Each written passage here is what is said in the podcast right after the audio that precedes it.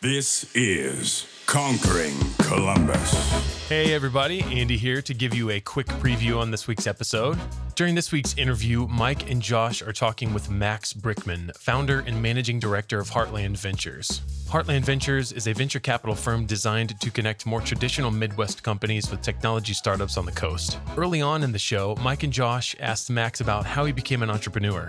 Max was always entrepreneurial minded, for example, finding a business opportunity when it comes to making it more difficult to copy people's answers on tests. Had a education startup in college. Uh, I don't know if you remember like Scantron, you know, like fill in the bubble, multiple Yeah. choice tests. So it's really easy to cheat off those. Mhm. So I chemical engineered this paper that lets you write normally, but if you look at it from an angle, it's completely black, so you can't cheat. Uh, so I was able to to kind of package that and license it to a company in India and Dubai. Later, they discussed how Heartland Ventures got its start based on Max's networking efforts in South Bend. And it really just started out of saying, "Hey, thousand employee manufacturing company, do you want to meet five employee, you know, HR startup that's doing something interesting that addresses a problem that we chatted about over over a beer?" And and they did, and and it ended up with the first one. It was a tech-enabled background screening company. Ended up loving it, and got to the point where we were were able to introduce this San Francisco background company to 20 customers in in South Bend that all you know became users, and that's kind of where the model of hey, how do we validate technology on the coast with Midwestern businesses and then invest based off that. They wrap up the show talking about some of the advantages of starting a technology business in the Midwest versus starting it on the coast. In the Midwest, I think you, you see a lot of people who have industry expertise. Mm-hmm. You don't see that as much on the coast. And finding someone who who's spent time in manufacturing or spent time in logistics and intimately knows the problem and has connections in that space and understands the problem, they, they experience it themselves and then go off to start something to address that problem is a really unique background, surprisingly, and, and a really effective background. Mm-hmm. They can they can recruit a team, they can speak the language, they they they know what needs to be done. And you see that in the Midwest because a lot of this industry is is here. They have the proximity to it. And plus once they do start the company, they're they're close by. They can they can hire strategic talent, they can have that quick feedback loop of having customers down the street. They can raise in the early days from strategic customers. They can have advisors. There's, there's so many benefits to these kind of Midwestern tech hubs that we're seeing that I think is just going to continue to play out. All right, that's it for this preview. Thanks so much for tuning in. Let's get on with the show. Hey, everybody. Welcome to another episode of the Conquering Columbus podcast. We are back from our little bit of a break. I think Josh and I took a break for the first time in six, seven years. I don't know. Josh, how long has it been? I don't know, dude. It's a long time. Whatever 380 is divided by the amount of weeks in a year. 52. I'm There not good go, at that dude. math, though. There you're the you math go. major. Nobody here. can outsmart you. Yeah, well, you're the math Last major. time we were on here, the Buckeyes still had a chance at the national championship. Okay, well, you now you just you go straight for you go straight for the worst thing that happened in the time that we were off. Uh, yeah, well, you know what? We gave Georgia a good game. They looked pretty darn good against TCU, so I think uh, we could be happy here in Columbus. Well, on that happy note, we'll go ahead and introduce our guest for today. So joining us today is Max Brickman, and Max is the managing director of Heartland Ventures, which he founded in 2016. Heartland was formed to do what no other venture capital fund has done, which is connect established Midwest companies with coastal startups, giving business leaders a voice in the tech transformation happening in their industries. And leveraging a network of strategic investors composed of private, often rural, and mostly multi generational business owners and operators, Max has effectively formed the largest network of mid market tech buyers in the Midwest. Heartland has over $100 million under management and has invested in 14 high performing portfolio companies. Their first fund has been fully vested and they are actively investing from a larger fund too.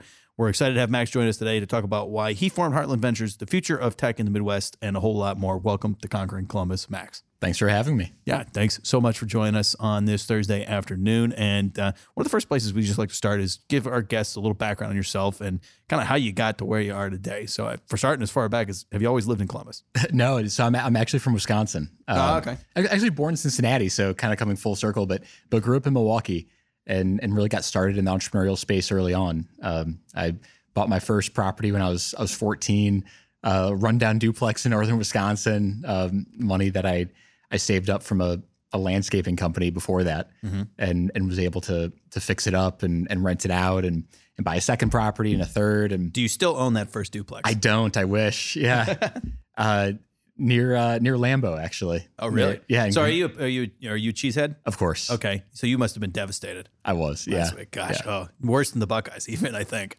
But okay, sorry. Although it wasn't continue. at the stroke of midnight. So right. it- yeah, that's true. Yeah, we didn't start the year off with it. But, Yeah. Uh, okay, so sorry. Continue. No, no. So it started, you know, kind of early and, and was able to to grow that ultimately to about 450 units throughout high school and, and first year of college. Then kind of expanded that into a, a construction company. Um, we ended up doing a lot of like the the big lots and Holiday Inn Expresses around the Midwest, uh, and was able to package that together and, and sell it when I was in, in college. Had a education startup in college. Uh, I don't know if you remember like Scantron, you know, like fill in the bubble, multiple Yeah. choice tests. So it's really easy to cheat off those. So I chemical engineered this paper that lets you write normally, but if you look at it from an angle, it's completely black, so you can't cheat. Uh, so I was able to to kind of package that and license it to a company in India and Dubai, and then moved up to to South Bend, Indiana, because that's where my now wife was going to grad school and didn't know anyone there, but but really wanted to make the most of the time there, and and that's where I started Heartland. So that's a ton of stuff to do, right? I mean, we get to college and you're already kind of packaging up and selling a company and all this stuff. I guess what drove you to do that, right? Like, what have you always just been kind of entrepreneurial minded, or what really triggered that? honestly, I, I was never really super engaged with school. And, and it was something where that wasn't a great outlet for me. I didn't really see the utility of it and, and the mm-hmm. point of it.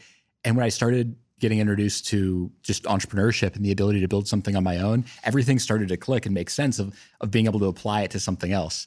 And so as soon as I started, you know, the, the landscaping company, you mm-hmm. know, my, my schooling went up, everything else went up. I just, I was able to, to kind of see the, the point of all of it and and then I got hooked and the ability to build something and, and grow something and and just see the impact of your own efforts. Uh, whereas you know maybe in school, especially early in school, you don't really see the impact of the effort. You know, you, you get a, a grade, the grade goes away at the end of the year.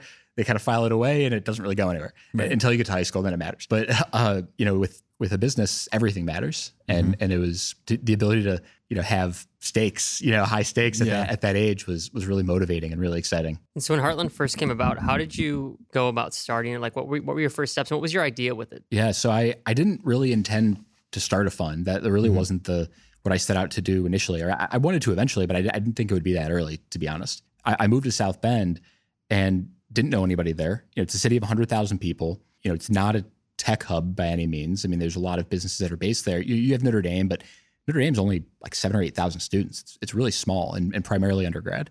You know, when I got there, I didn't know anyone. So I started meeting whoever I could in the community. And the people that were doing interesting things in the community were not tech founders. I mean, now there, there are more of those there, but it was a lot of business owners, you know, fifth generation owners of, you know, manufacturing companies in the RV industry or, or, you know, logistics companies that were doing really interesting things that had a thousand, two thousand employees that were interested in seeing new technology, but because they were in Elkhart, Indiana, they didn't really have the same level level of access to it. Mm-hmm. So I started meeting all these folks. They were all wanting more access to technology, had great businesses, had a ton of you know buying power, a ton of expertise, but there just seemed to be this clear gap between you know all of these businesses in, in South Bend and Elkhart and you know the the tech hubs that are around the country. A lot of other friends that were starting HR technology companies on the coast, and you know would have killed to get in touch with you know a, an owner of a thousand employee manufacturing company in the Midwest with one decision maker, right? Because it's a mm-hmm. family owned business, and it really just started out of saying, hey, you know, thousand employee manufacturing company, do you want to meet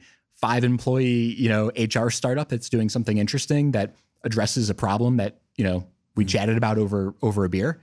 and mm-hmm. and they did and and it ended up with the first one it was a tech enabled background screening company ended up loving it and got to the point where we were were able to introduce this San Francisco background company to 20 customers in in South Bend that all you know became users and that's kind of where the model of hey how do we validate technology on the coast with midwestern businesses and then invest based off that Okay. And so, and what I'm trying to understand is the connection between the, because it sounds like that, you know, hey, referral business, like kind of like, hey, we're connecting people, we're networking. Went like the fund part of this, right? And investing based on that. So, first off, do you raise the fund from the same folks that you're talking about, right? The business owners, the people that in the Midwest. And then do you, are you investing in the companies that you're referring here? Yeah. Or is, so help me explain, like, just help me understand that process. Yeah. So when I got to South Bend, met all these companies, they became the users of the of the technologies that we're connecting with mm-hmm. on on the coast or in tech hubs.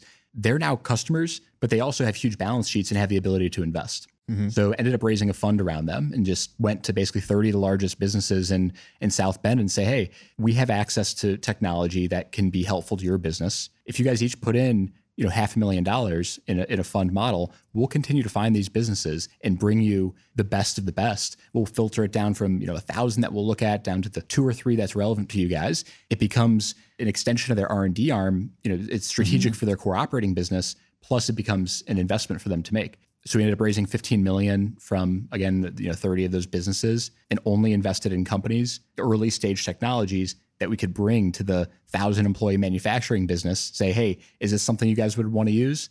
They want to become a hundred thousand dollar a year customer, mm-hmm. and it de-risks it for us, and it it provides an immediate markup on our end.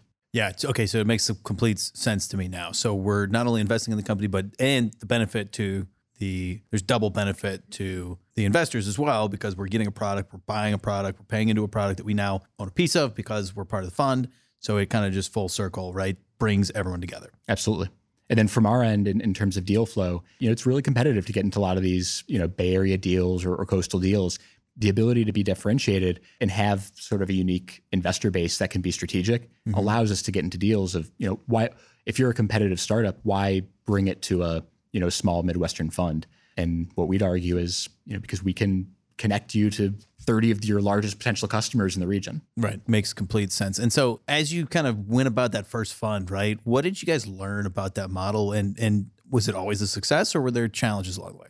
Definitely challenges. Uh, I think it's when folks aren't invested, it's very easy for them to give an easy yes. What I mean by that is if you go to a manufacturing company and say, "Hey, do you want to use this product?"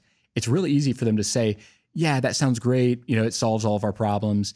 If they don't actually become a customer, you then go and invest in this startup, take it to them again, and they say, "Oh, actually, our priorities priorities have changed. We don't actually need that anymore." Mm-hmm. But if they're invested in in the fund, they they have aligned incentives. You know, we're aligned in that they don't want to give us an empty yes. Mm-hmm. So that's where it really became important for us to to align with you know with who ultimately are our LPs, and that ended up leading to you know an investment or two that we made that you know we relied on feedback from you know uh, non LPs, not non investors who are not aligned, and gave us an empty yes, and they ended up backing out after we actually made the investment. Yeah, things change quick, right? Like I, I talk about this a lot. So Josh and I both are in sales, and you know, if you let a deal sit for three months, all of a sudden they come back and they got something else top of mind, right? Or something changes, and you know that makes a lot of sense to me. So how how did you evolve from that first fifteen million dollars investments, and then where do things escalate from there? Yeah, uh, it was kind of a proof of concept fund, right? I mean, it uh, it was 30 investors that took a risk on me and in the model and and you know my team. And we were able to prove ourselves by you know de-risking technologies we invested in to be able to sort of outperform the market to be able to bring value to our LPs not just by delivering returns but mm-hmm. technology that can help their core business. And so then that's where we look to say hey is this a, a northern indiana thesis right? Is this something that is only going to work here? Can we scale this out? Can we aggregate all of these middle market businesses from around the midwest and put them into you know one network that can allow them that can sort of give them a voice to you know speak to the types of technologies that they actually need. Instead of technology from the coast sort of being pushed at them can they collectively say no this is what we need. These are the problems that we're having. And so you know we looked at expansion cities after the first fund and looked at you know Nashville Louisville Ann Arbor Pittsburgh and 15 different cities and came to Columbus uh, not know visiting Columbus mm-hmm. not knowing anyone here either and and got connected to a couple folks in, in the community and very quickly saw that Columbus is is different. And it, it, it is incredibly collaborative. It's incredibly welcoming to, to outsiders who are not from here. And it's growing incredibly quickly. So it's exciting and it's going somewhere. So, you know, a combination of that and my wife, who's a clinical psychologist, you know, mm-hmm. seeing that Nationwide Children's, you know, building the largest dedicated behavioral health center in the country, you know, at the time that we were moving here was just the perfect combination. That's that's how we ended up here. Yeah, and I'm curious. So, do you guys have an office in San Francisco, anything like that? Like, do you have an office in those spaces, or you even you guys just completely like? Do you ever get into that space to kind of try and get on those deals, or is it fully? Hey, we're bringing the deals here. We're bringing them to us. We uh, we're out there all the time. For a long time, right. I was out there every week. Yeah. I was out there every Thursday for a couple of years. Mm-hmm. Uh, I took their 6 a.m. flight out and take the, the red eye back that night for, mm-hmm. for a couple of years. And we have someone in New York, uh, and then we have uh, folks in different cities in the Midwest. Uh, and they're just meeting with other VCs, with other investors on the coast, saying, hey, wh- what's going on on the coast that could be applicable to the Midwest? Our team in the Midwest is understanding, hey, what problems, what opportunities are the CEOs of large multi-generational manufacturing companies, logistics companies seeing, and how do we connect the two? And how big is the team today? So we have nine people, a couple jo- joining actually in the last couple of weeks. And then so we we raised the second fund really just a couple months ago. Uh, we raised 52 million for the next fund, all from same as as the first one from from strategics in the Midwest. And that first that first one was 15 million. You said. First one was 15 and then 52. And then we have a, a bunch of SPVs. So like entities that we create to invest in in one company, mm-hmm. basically. There's one company that's doing very well in our first fund and it ma- and we exceed what we're able to do out of our out of our small $15 million fund. We'll basically put together a separate entity, go back to our investors and say, hey, do you guys want to put more into this one company? And that's how we got up to the the higher AUM.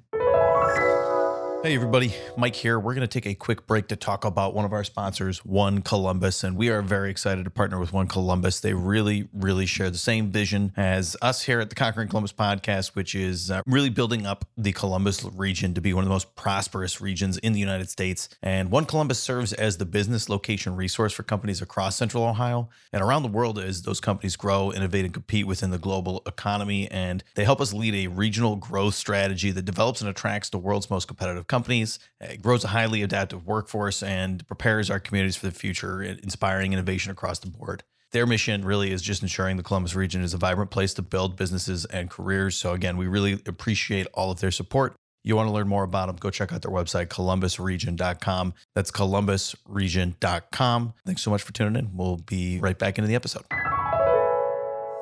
So I'm curious with raising the second fund and the way that the the Fed's been moving, right? And the increase in rates. Have you seen any like risk off from your LPs or has there been not too many challenges with that?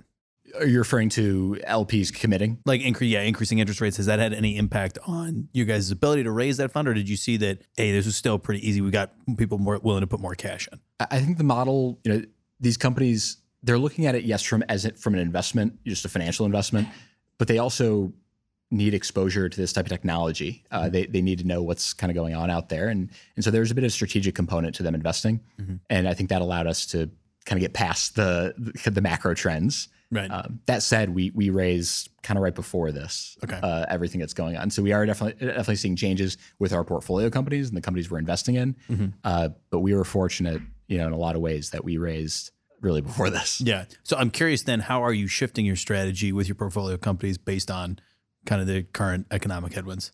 Yeah, I mean, at the beginning, there there's a kind of a gap in deals being had for the first couple of months. I mean, there's that that bid ask spread where startups had grown accustomed to really high we still like that. valuations. We still want that 20x, you know? exactly, and and you know, investors were were not willing to do that, so deals weren't getting weren't uh, being done.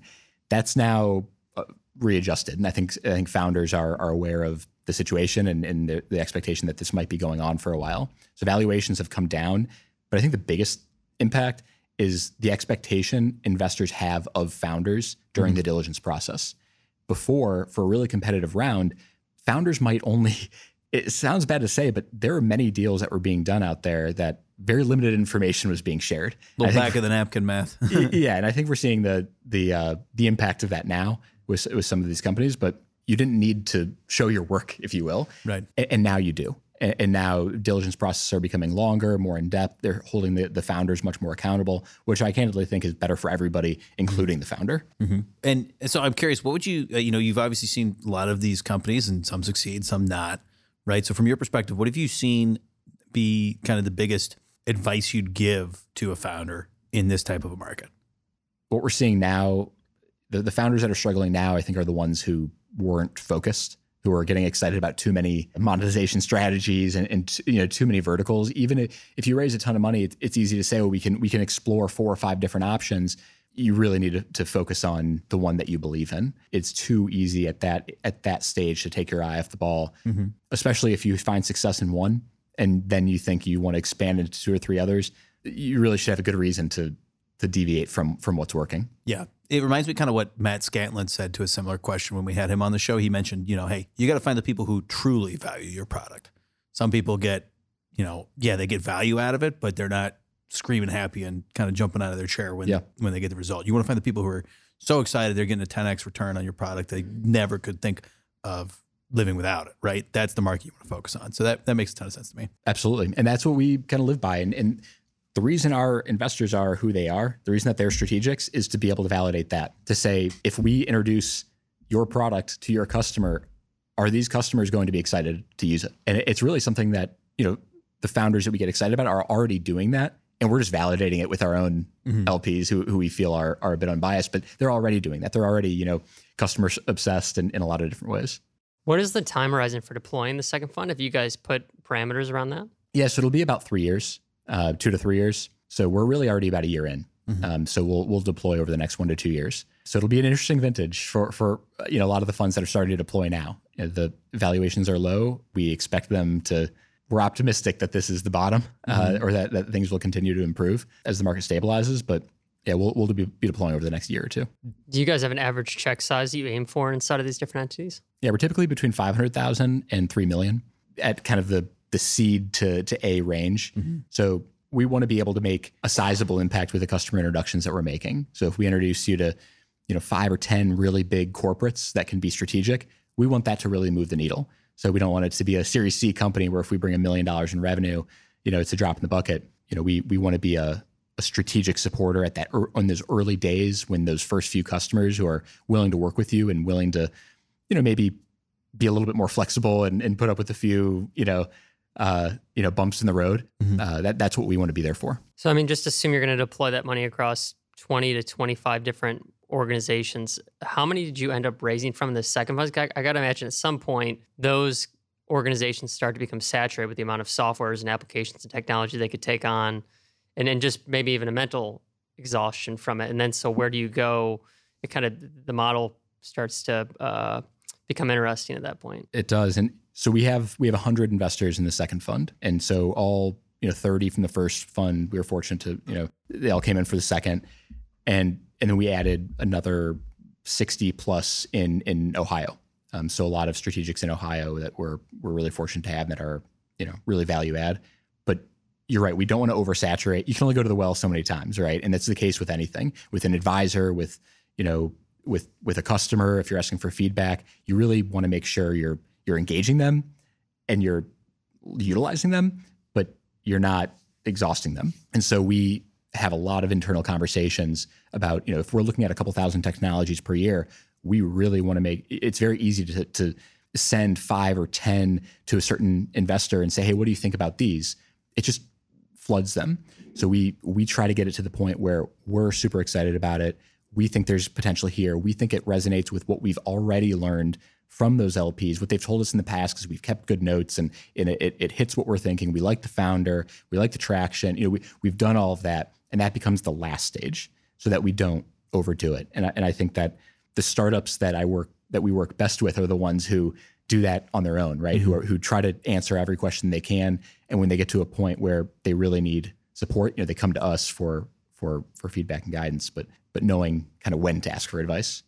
What about exits so far? Have you had any? Or are you still holding all the positions that you started with? Uh, we've had a couple of exits. Uh, we had in the in kind of the early days a, a company called Spider Tech that was actually a, a non-emergency reduced non-emergency 911 calls for police departments, uh, and then actually a company in the Midwest called um, Mimir that that sold to HackerRank. And then we've had a couple, you know, pretty significant markups that we've been, you know, fortunate about. A company called WorkStream. This founder Desmond Lim, who really great founder, uh, came from Singapore, from a blue collar family. His dad was a truck driver, his mom was a dishwasher, and you know worked in a restaurant growing up, and came to the U.S. and he was like top of his class at Harvard and number one of his class at MIT, and you know one of the first employees at WeChat in the U.S. and went out to San Francisco and really wanted to address the hourly employee you know market. That that's what he grew up with. That's what his parents did, and he really wanted to address that. And so he started this company that helps match you know kind of a, a bit of a different way you know hourly employees. And so we talked to him. Really loved you know just his vision, his passion, and it resonated with a lot of our what we thought a lot of our LPs, a lot of our investors um, needed.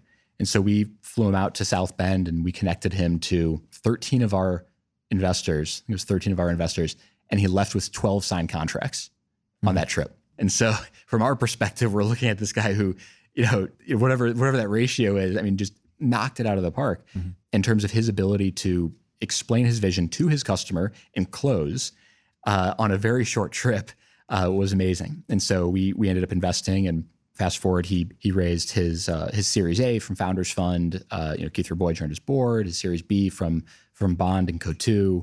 You know, he's now raised a couple hundred, you know, w- well over hundred million dollars from you know some of the some of the top funds, and you know, they they have a presence in South Bend. You know, with, with hiring in, in the Midwest because they want to be close to their customers. But you know, it's something. It's, I think it's a good example of you know one that is you know coastal technology or th- that can really benefit the Midwest and can really benefit Midwestern industry. So let's talk about that a little bit as well. So what I'm curious about is right, like we're seeing more innovation centers come up in the Midwest, right? Columbus, Kansas City. We were talking about Pittsburgh, Indianapolis, right? We're talking about a bunch of cities that are really trying to push more of an innovation model and mindset and more tech and more companies to grow out of that, right? So what I'm curious about is what do you see that's different from those coastal cities in the Midwest and both ends, right? What are the pros and cons of Midwestern innovation centers versus what we see on the coasts? In the Midwest, I think you, you, you see a lot of people who are close, who have industry expertise. Mm-hmm. You don't see that as much on the coast. And finding someone who who's spent time in manufacturing or spent time in logistics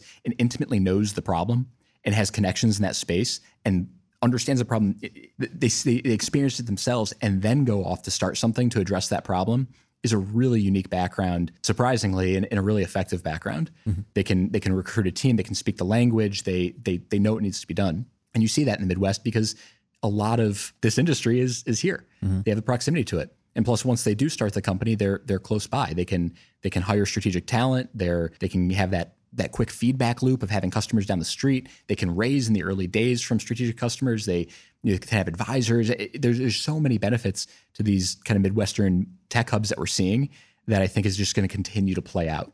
And do you ever see valuations getting back to where they were? Right. I mean, a lot of people calling it a bubble, right? The the private valuation market. I, I mean, the startup market, right? There was a startup bubble. There was a lot of, you know, high, really high valuations for some companies. So how do you see that kind of progressing over the next five, ten years?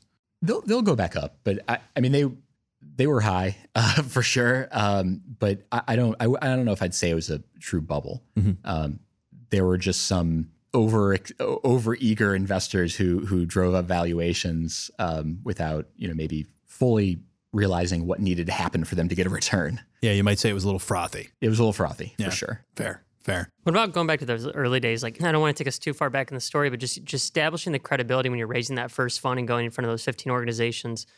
How did you go about establishing yourself as a trustworthy candidate for them to, to take a chance on and go down this model with you? Yeah, it, it was hard in the early days. I'm, I'm, not from South Bend. I didn't know anybody in South Bend when I moved there, and so these were all new new relationships. And so the ability to go from it was hard. I mean, going from you know moving there, not knowing anyone, to you know trying to get to the point where you know raising a fund is is difficult. But I really started off trying to just deliver value to them, you know, right off the bat to to show, look, I'm not raising, I'm not asking for anything. I just want to understand your business, and I want to be able to provide something that's a value for you, and and that's a that's saying, hey, I'm looking at a couple hundred technologies, and here's the one that I think really could be interesting for you, and I think that helped position myself, you know, within their mind maybe as a resource uh, in the technology space, and that kind of anchored them to like that that being how I could be be helpful to them.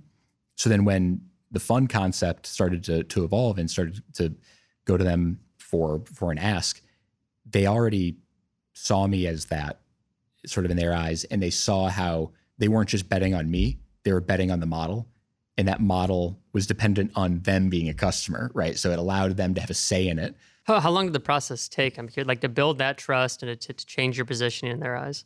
It definitely helped have it being able to sort of get local advocates for me as well. You know, local advisors and local mentors who are able to make introductions kind of helps carve out some time, carve off some time from from the process. You can kind of leverage others, you know, you know reputation locally, where you know they do the diligence on you and they really get to know you, and then you know their their peers trust them for that. So it ended up being, you know, from from the beginning, the first fund took you know eight to twelve months to raise. And what made you feel confident enough that you had the skill set and the ability to evaluate all these different technologies that are out there, the thousands of them, and, and identify the right candidates for these different organizations? I mean, I think it, it's less they're invest they're banking on me, and it's more so the, a lot of the risk that exists with these early stage companies is lack of product market fit, and it's not me saying I think this is going to be the next big thing. It's me just being the the facilitator to take them to all their customers and validate that people actually want to use the product. So they're not banking on me to be the best, you know, startup picker in the space. It's uh, I think me being willing to understand that I'm I'm not and relying on on other experts who who are. Right. So it's not it's not hard to convince them to invest in a company that they've already seen, and if they feel they know the market, hey, this is valuable to us. It's got to be valuable to other people like us. Absolutely. Right. Did Did you? This is my last question. Did you make them the commitment that first fund that you would only deploy their capital into startups that they had tested inside of their organization decided to move forward with? Or did you say, hey, you're going to give me the capital? I'm going to bring startups to you, but I'm going to invest in whatever I want? It the overall we would invest in in things that somebody would use, uh, not necessarily them, but maybe one of their peers. Uh, you know, it's, it's hard for everything we invest in to be applicable to, to everybody. But if they know that, you know, they're going to give us really good feedback and their team's going to give us really good feedback, and we have 30 other companies that are going to be doing the same, they know that even if it's not relevant to them, that one of their friends down the street who's also going to be giving good feedback, you know, we can rely more heavily on that side. So we didn't have a a, com- a, a requirement that they had to be a user to to invest in the early days. So we're coming up on uh, on time here, so I want to make sure that uh, we get we get you out of here on time because I know you got a call coming up. I'm sure Josh does too. so uh, this gives, seems like a good place to kind of head towards some of our last questions of the show, Max. So first one is kind of what do you see long term for the fund? Where do you where do you want to take it? Other than hey, we want to keep growing, raise more funds, kind of continue the same business model. Do you have any other initiatives or anything you want to take on long term?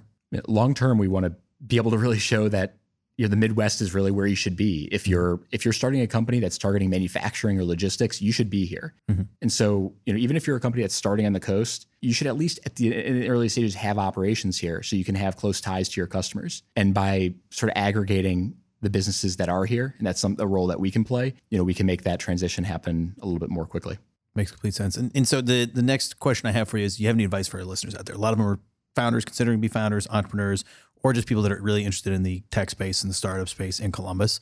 So, any advice for people out there? I think it's been said before, but but get customer feedback Mhm. and just try to be as unbiased as you possibly can. It's so easy to you know ask questions in a certain way that's only going to give you a positive answer, Mhm. but really try to take a step back and and ask the questions in the way that that allows the customer to to be open and honest, or give it to somebody else and have them do it. Um, I think the ability to to validate product market fit in the early days not only helps you understand if this is something you really should spend your time on, but it gives you data that can get others excited to want to back you or work with you or, or invest in you. Solid advice. Our last question of the show, Max, is uh, centered around the theme here on Conquering Columbus, which is live uncomfortably. So, without telling you too much about why we chose that for a show about entrepreneurs, business leaders, others in Columbus, what do you think of when you hear the phrase? How does it apply to your life and career?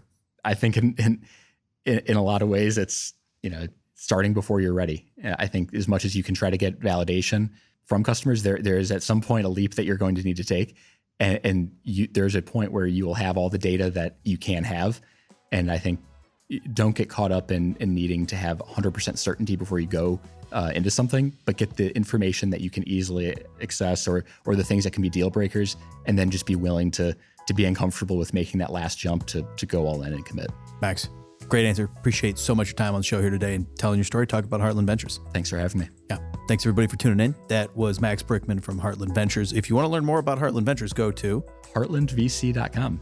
Fantastic. And uh, again, thanks so much for tuning in. You want to hear more interviews just like this one? Go ahead and hit that subscribe button on whatever podcast app you are listening on. We release these every week on Monday, and we appreciate all your support. We'll talk to you next week.